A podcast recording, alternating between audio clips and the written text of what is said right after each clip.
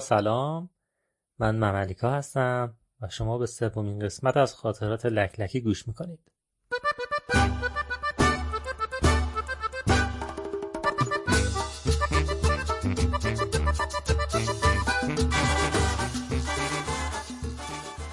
خب دوستانی که سفرهای منو پیگیری می‌کنن توی اینستاگرام می‌دونن که من شیش ماهی توی مکزیک بودم. یکی از اتفاقات جالبی که توی مکزیک بر من افتاد و یه ارتباطی هم به سایت کاوت سرفینگ داره که امیدوارم از طریق این خاطره با این سایت هم آشنا بشید رو می‌خوام براتون تعریف کنم. خب من در غرب مکزیک در یک شهر ساحلی بودم به اسم وایارتا. اونجا توی هاستلی کار می‌کردم یک ماه و بعدش تصمیم گرفتم که برگردم به سمت مرکز مکزیک و پایتختش به اسم شهر مکسیکو سیتی. دو سه هفته وقت داشتم و گفتم که تو مسیرم یه چند جا رو ببینم برگردم چون مشخص نیستش که دوباره وقت کنم بیام این سمت یا نه. شهر بعدی که می‌خواستم برم یه شهر ساحلی خیلی کوچیکتر بود که تقریبا میشه گفتش که به دنج بودن معروف بود چون جمعیت کمی داشت. و خیلی موجهای باحالی داشت و اونجا می‌رفتم برای موج سواری. خلاصه که گفتم بذار بچرخم ببینم که توی کود سرفینگ چیزی پیدا می‌کنم یا نه.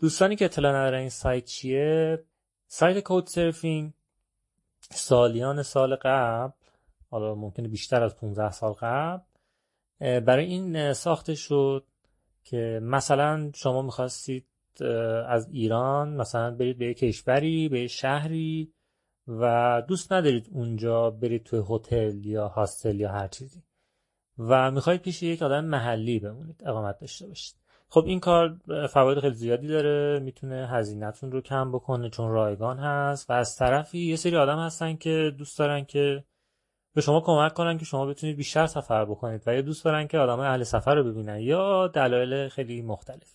خلاص این ایده خیلی طرفدار پیدا کرد و همین که هیچ پولی رد و بدل نمی‌شد و محبت و تجربه رد و بدل می‌شد خیلی عاشق این سایت شدن و ازش استفاده کردن و منم از سال 92 از طریق این سایت کلا زندگیم تغییر کرد و خیلی خونه من اومدن و خب این خیلی فرصت خوبی بود که دوباره ازش استفاده بکنم و یه سری تجربات جالب به دست بیارم Tienes el alma de provinciana, hueles a limpia rosa temprana. De cara fresca de río son tus palomas, tu caserío. Guadalajara, Guadalajara, sabes esa pura tierra mojada.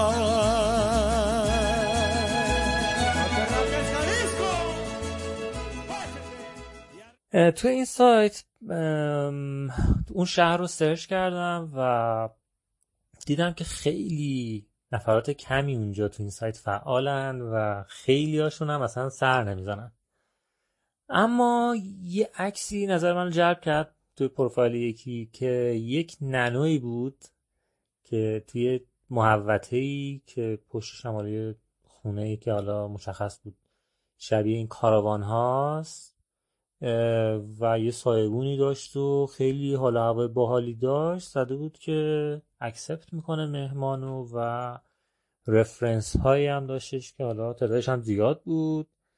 و خیلی برای من جالب بود و گفتم بذار ببینم این اصلا چی نوشته و کیه و چی میشه.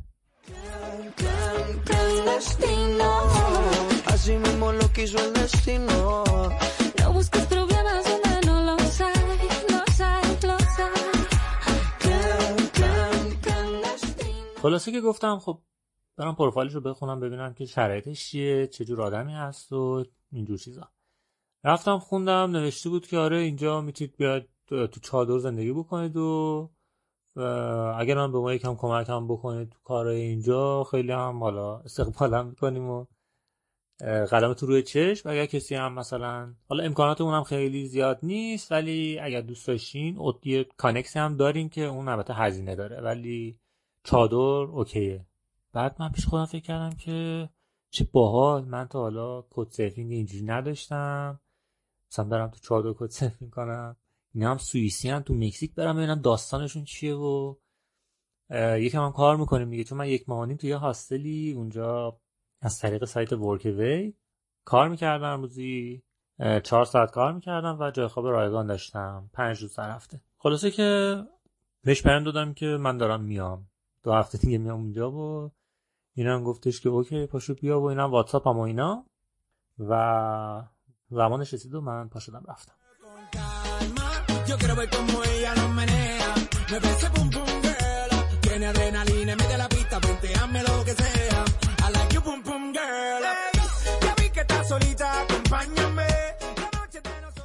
این دو هفته گذشت و من شب قبلش یعنی روز قبلش که می‌خواستم را بیفتم برم پیام دادم که خب من دارم میام دیگه. مثلا چادره که گفتین اوکی دیگه کسی که اونجا نیستش که من دارم میام. بعد گفتش که کدوم چادر؟ گفتم که گفتین دیگه چادر می‌تونم بمونم دیگه. گفت مگه خود چادر نداری؟ گفتم نه دیگه شما گفتین اینجوری. گفت نه ما منظوری بود که اگه خودت چادر داری بیا اینجا یه چادر بزن و اینا. گفتم که نه والا من که اصلا چادر نیاوردم. از ایران اومدم و اصلا برنامه می نبود. نه من دیدم که میشه چادرمون چون سختی نیستم و خودم سفره با چادر زیاد داشتم اوکی. یو برگشت گفتش که حالا اشکالی نداره دیگه داری میای یه چادری یکی اومده اینجا استفاده کرده اینجا هست. یکم تر تمیزش کن فقط. خیلی وقت استفاده نکرد. گفتم باش اوکی. من راه افتادم با اتوبوس های بین شهری. رسیدم به اون شهر. ولی آدرسی که من داده بود یکم نامشخص بود. اونجا هم کوچه پس کوچه ها روی تپه و اینا بود. من تقریبا یه دو سه ساعتی اونجا چرخیدم پیدا نمی کردم ولی خب لذت می بردم از محوطه و طبیعت اونجا تا اینکه بالاخره تونستم اینا رو پیدا بکنم و رفتم.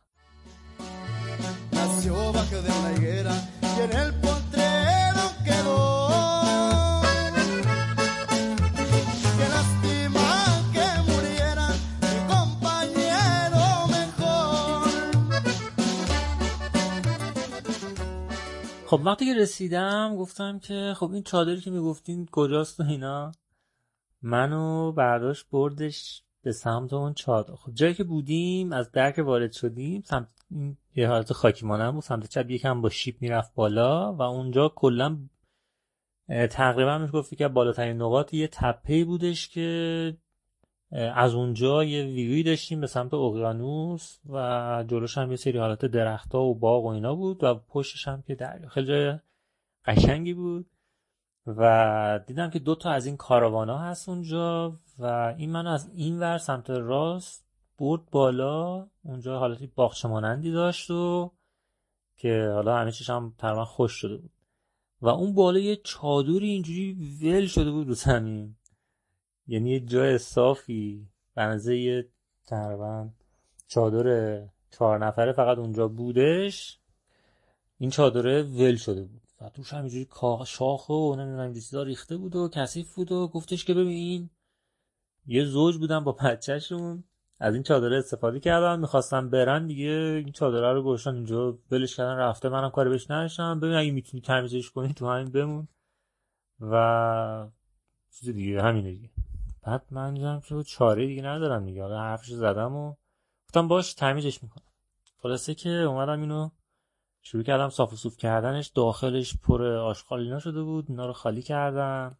دستمال خیس کردم. اومدم کفش رو تمیز کردم و خلاصه با چیزی که یه مقوایی اون بیرون افتاده بود اون بردم زیر چادر گذاشتم که از زیر چادر نرم بشه اینجا و یه زیراندازی انداختم و خلاصه که خیلی ساده اونجا رو آماده کردم که بخوام فقط دوست داشتم که این زیپ میپاش رو کامل ببندم که یه وقت حشره مشره و پشه و اینجور چیزا نیاد سراغم. که این کارا رو تونستم انجام بدم. خلاصه یه دو سه ساعتی طول کشید. اینو تر تمیزش کردم و خلاصه شبی اونجا خوابیدیم.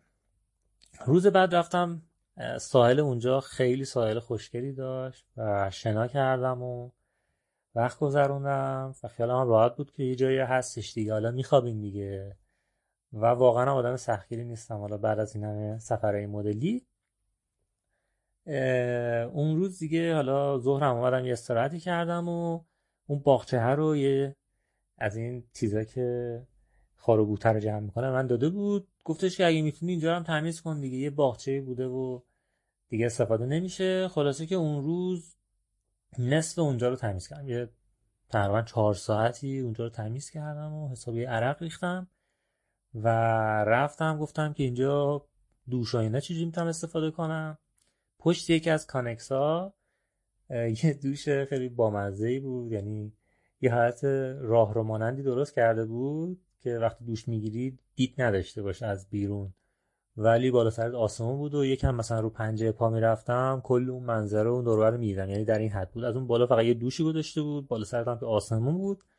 و انقدرم هوا گرم بود آبم که بدون آب گرم کن اینا بود.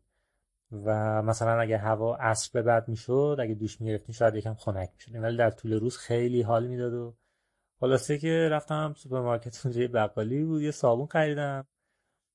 صابونش خیلی ارزون بود. کلا نیم دلار اینا بود. و با همون هم سرم هم بدنم شستم و رفتم استراحت کنم که عصری بیام بشینم پای داستان این بنده خدا. ببینم اصلا داستانش چی بود که براتون میگم. خیلی جالبه.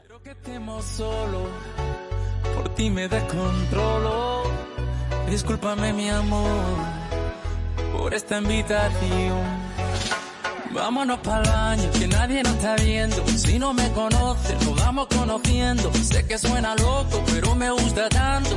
Estar un día más así yo no lo aguanto. Vámonos a la luna, vámonos para el cine.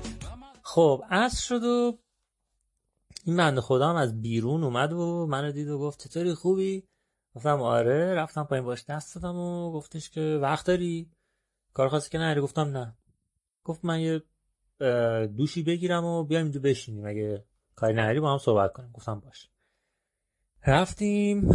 اون کانکس پشتیه کانکس خودشون بود که با خانمش و بچه هاش اونجا بودن و بچه هاش اونجا بازی می‌کردن. این کانکس این وریه ظاهرا که توش نبود و جلوش از سندلی های مسافرتی گذاشته بود و یه دونه آفتابی رو اینا. نشستم و این دوش گرفت و اومد اونجا و برداشت. یه کاغذ سیگاری در آورد و یه سری چیزا ریخت توش که بعدا فهمیدم که ماریجوانا و رول کرد و شروع کرد کشیدن و دیگه تو حال خودش بود نزدیک غروبم بود شروع کرد داستان گفتن و که پیشترم خودش صحبت کرد تا من. خلاصه که گفتش آره ما سوئیس بودیم بعد تصمیم گرفتم که برم به تایلند. یعنی شروع کردم یکم سفر کردن و تو جنوب شرق آسیا. بعد توی تایلند یه جزیره بود جزیره آرومی بود. اونجا یه خونه بزرگی دیدم و خریدمش. سوئیسی هم انقدر پول دارن. حالا اونجا خریدم و یه شیش ماه موندم. و اونجا من تو دلم حسرت میخوردم که ای بابا ما بخوام به این راحتی نمی‌تونم کار انجام یعنی پولش هم باشه. داستان نمی‌دونم اقامت و این خلاصه که گفتش که اونجا موندم و ولی دیدم که طبیعت و اینا همه چی خوبه ولی من شیش ماه اینجا هم نتونستم با کسی رفیق شم. یعنی با محلی ها نمی‌تونم رفیق شم. تصمیم گرفتم یه جور بفروشم. دیدیم حسرام داره سر میره اینجوری حال نمیده. رفتیم یکم دیگه جای دیگر گشتیم و بعد رسیدیم به آمریکای جنوبی. اونجا توی سفر برزیل یعنی از طرف این بنده خدا من دارم تعریف می‌کنم اونجا تو سفر برزیل متوجه شده بودن که اینجا خیلی باحاله. کلی رفیق پیدا کرده بودن و اینا. بعد از چندین ماه که اونجا هم بودن برمیگردن سوئیس اگه اشتباه نکنم بعد دوباره سفرشون شروع می‌کنن میرن دفعه از کانادا. میرن کانادا یه کاروانی می‌خرن از این ماشینا که رانندگی می‌کنی پشتش هم که همه امکانات خونه است یعنی تخت داره آشپزخونه داره همون دستشویی داره. گفتش که اینو پنج هزار دلار خریدیم که به نظر من خیلی قیمت خوبی بود. اینو خریدن و شروع کردن توی کانادا سفر کردن. داستانش گفتی آره کانادایی خیلی با شخصیت بودن. مثلا تعریف می‌کرد که ما یه جایی مثلا یه پارک ملی مانندی بود یه همچی چیزی یه جاده اون وسط بود. ما یه جا همجوری زدیم بغل. چون این ماشینا جاهای مخصوصی داره که پارک بکنی هر جایی نباید چیز کنی. اینا مثلا رایت نکرده بودن یه نگه داشته بودن دیگه. بعد پلیس اومده بود و گفته بود که اینجا ممنوعه شما وایسادین اینا. بعد می‌گفت باش حرف زدیم و اینو گفتیم اونو گفتیم. خیلی با احترام گفت باشه مثلا ولی مثلا فقط امشب و اینا. مثلا خیلی تعریف می‌کرد که پلیس خیلی با کلاسی داشت. من از اون طرف میگفتش که برنامه بود که از اون بالا شروع کنیم بیایم پایین بیایم به آمریکای جنوبی. خلاصه از کانادا رد شدن بعد از آمریکا هم رد می‌شدن که بیان بعدش وارد مکزیک شن گفتش که آره بابا این آمریکایی ها نمی‌دونی اصلا ما چی کشیدیم تو مسیرشون. هر چقدر که پلیسای کانادا مثلا مهربون و با کلاس جنتلمن بودن پلیسای آمریکا خشن و خیلی نمی‌دونم پشت بد دهن و اینا خیلی بد می‌گفت. من می‌گفت من نمی‌دونم چرا این جوانای مکزیک بهشت مکزیک رو ول می‌کنن رویاشون برن آمریکا. با آمریکا چی داره؟ خلاصه که کلی از داستان آمریکاش هم گفت و بعد گفتش که آره اومدیم سمت یعنی وارد مکزیک شدیم. Soy un hombre muy honrado que me gusta lo mejor. A mujeres no me falta ni el dinero ni el amor. Jineteando en mi caballo por la sierra yo me voy. Las estrellas y la luna ellas me dicen dónde voy. Ay, ay, ay, ay,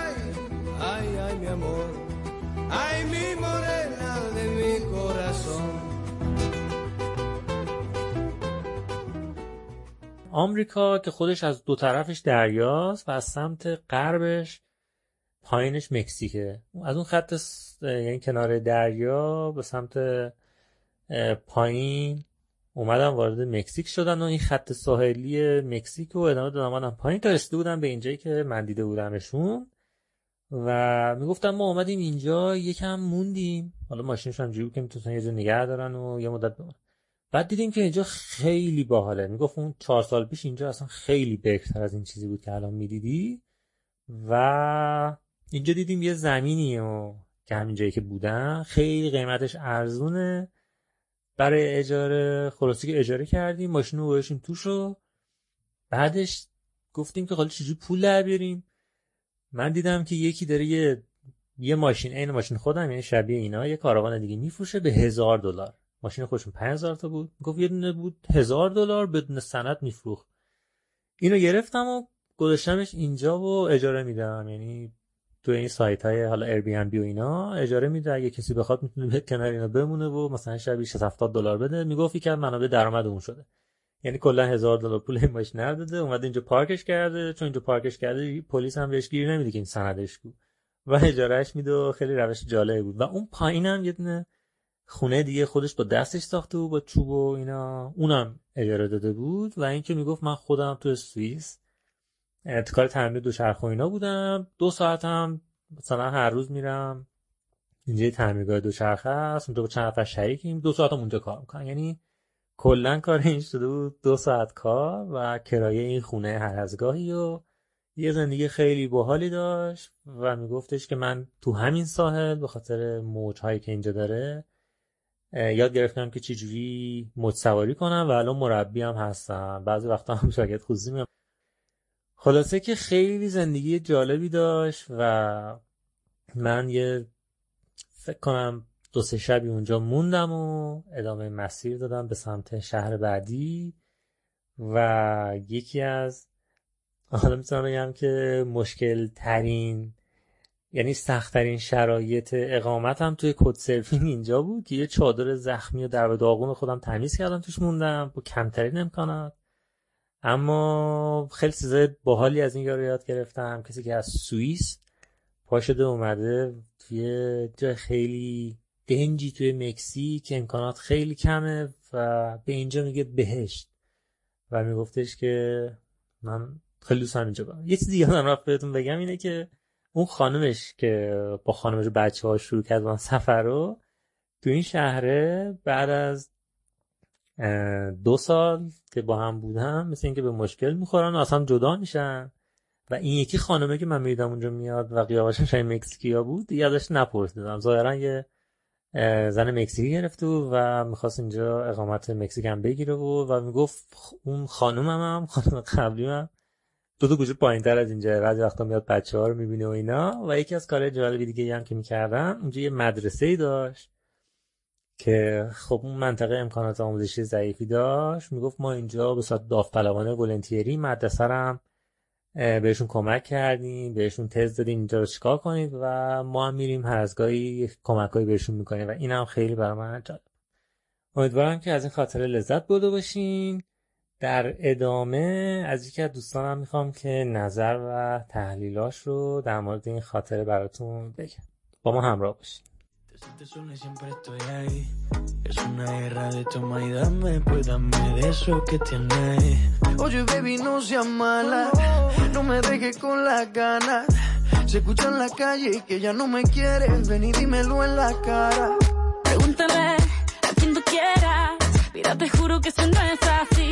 Yo nunca tuve una mala intención, yo nunca quise burlarme de ti. Amigo, ves, nunca se sabe, un día digo que no, ya toque yo soy masoquista. Con mi cuerpo un egoísta. puro, puro chantaje, puro, puro chantaje.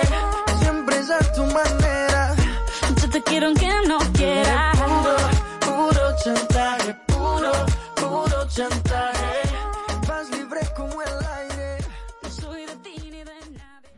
سلام وقتتون بخیر. من بهنام براتی هستم مربی زندگی و توسعه فردی یا در اصل کوچ. و خیلی خوشحالم که این چند دقیقه پایانی رو در خدمت شما هستم. امیدوارم که از خاطره خیلی خیلی باحال مملیکا شما هم اندازه من لذت برده باشید حتما برای شما هم پیش اومده که با افراد جهانگرد یا آدمایی مثل آدم خاطره مملیکا مواجه شده باشین و با خودتون بگید که چه زندگی باحالی دارن اینا. چقدر متفاوتن کاشی می‌شد ما اینطوری زندگی بکنیم.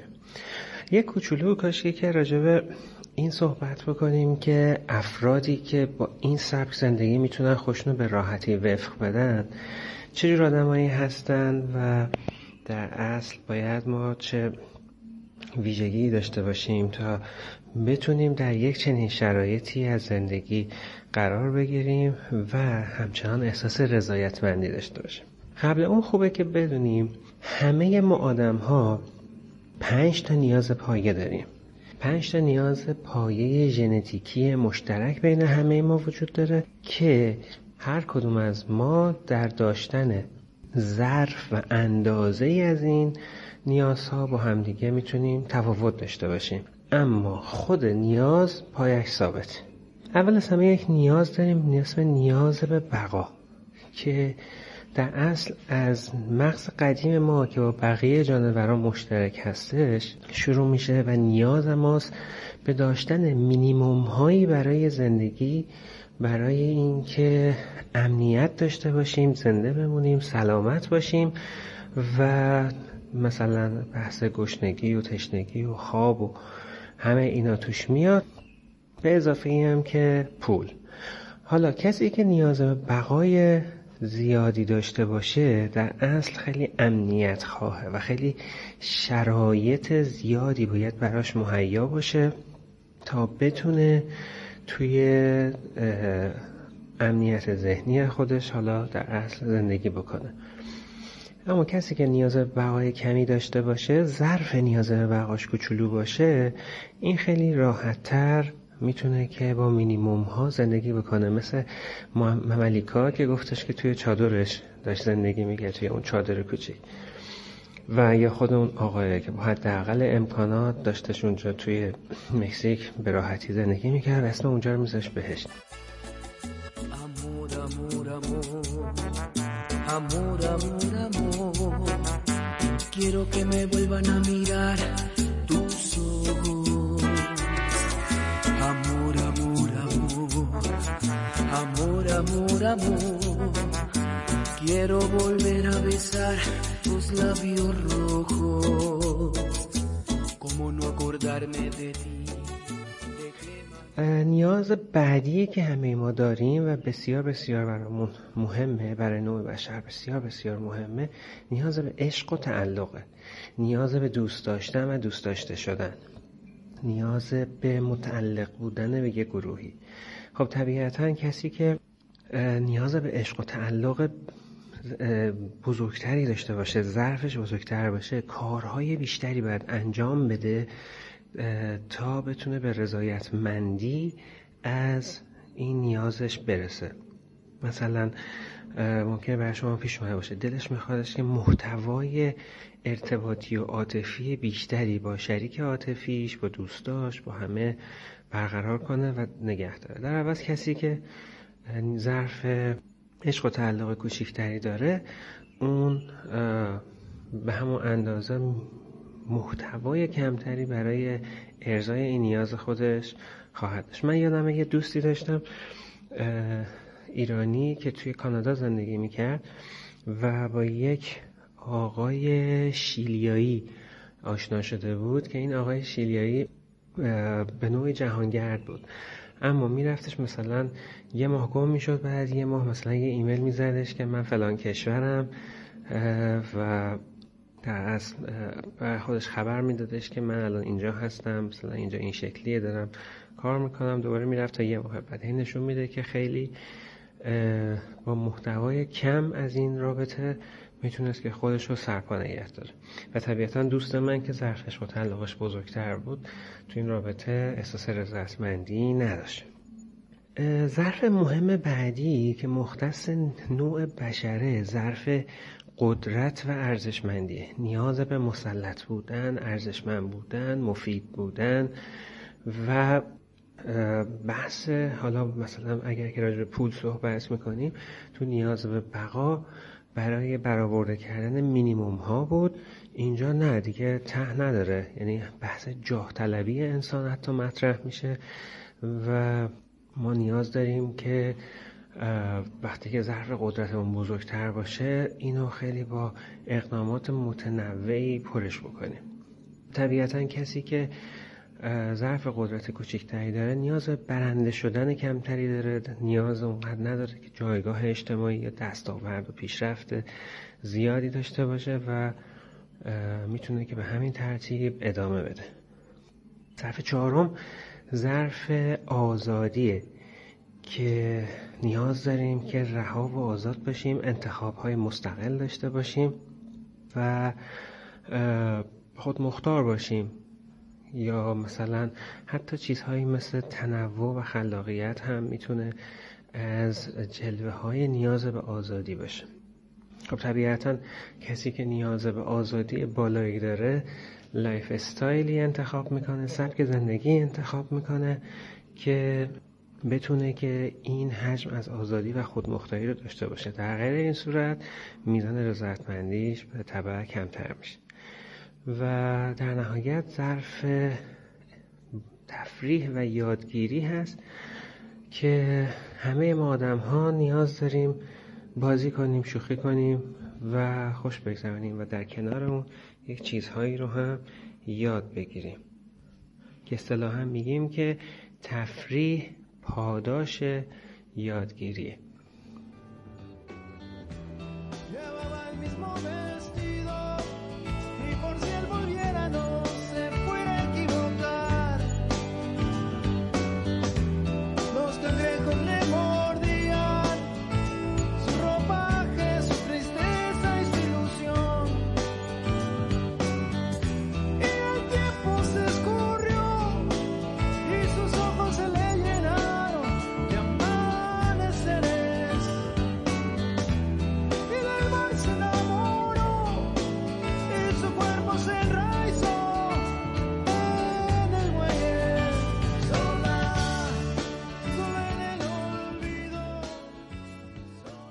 وقتی که این ظرف ها رو نگاه می‌کنین و آدم هایی مثل آدم خاطری مملیکا یا حتی خود مملیکا رو تو ذهنتون متصور میشین خیلی جالب میشه این نتیجگیری رو کرد که معمولا افرادی که ظرف بقای کمتری دارن به این نوع از جهانگردی و به این نوع از زندگی خیلی راحت تر می‌تونن منطبق بشن. همچنین نیاز به در اصل قدرت اینکه جاه طلبی کمتری دارن در زندگی. براشون جایگاه و پست و مقام و برنده شدن و داشتن قدرت بیشتر در زندگی دغدغه و مسئله نیست. همون تو همون قدر که به صورت داوطلبانه توی مدرسه داره کار می‌کنه و کار مفید انجام میده اون براشون ظرف رو پر می‌کنه. و طبیعتا نیاز به آزادی بالایی در کنار این دوتا دیده میشه. یعنی اینکه فرد خیلی آزاد و رها میره زندگی می‌کنه. مثلا میره عکاس نشنال جغرافی میشه. توی کویر به راحتی زندگی می‌کنه. پیچ قید و بند اون شکلی رو در زندگیش دوست نداره که داشته باشه. دلش می‌خواد هر کار که می‌خواد رو بتونه در لحظه انجام اما نیاز به عشق و تعلق می‌تونه اینجا خیلی تعیین کننده باشه. کسی که نیاز به عشق و تعلق بالایی داره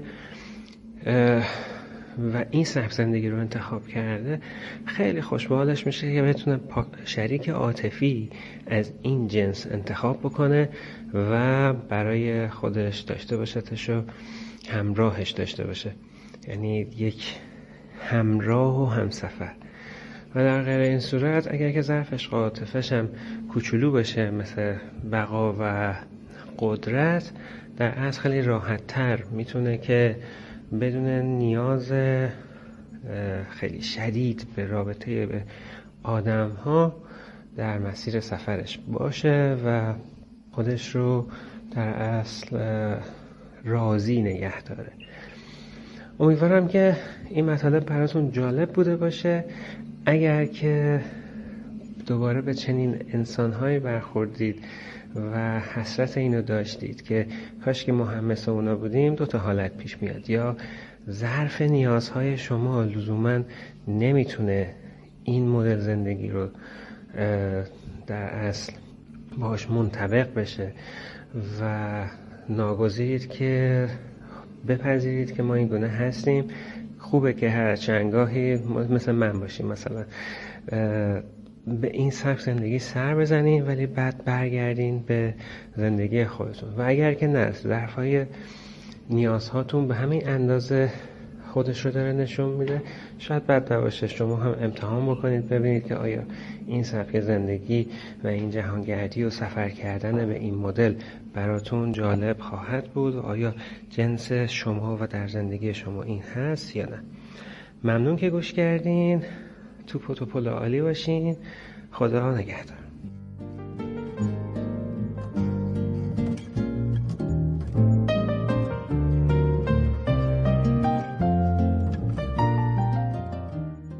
خیلی ممنونم از دوست خیلی خوبم به نام براتی با نکاتی که گفت و تحلیلی که داشت. و از شما ممنونم که این پادکستی که این دفعه یکم طولانی شد رو گوش دادین. براتون آرزو موفقیت دارم. اینستاگرام منم می‌تونید سفرهامو از اونجا دنبال بکنید. به آدرس مملیکا دوتا ال وسط داره و دوتا ای در انتها. شاد و پیروز باشید.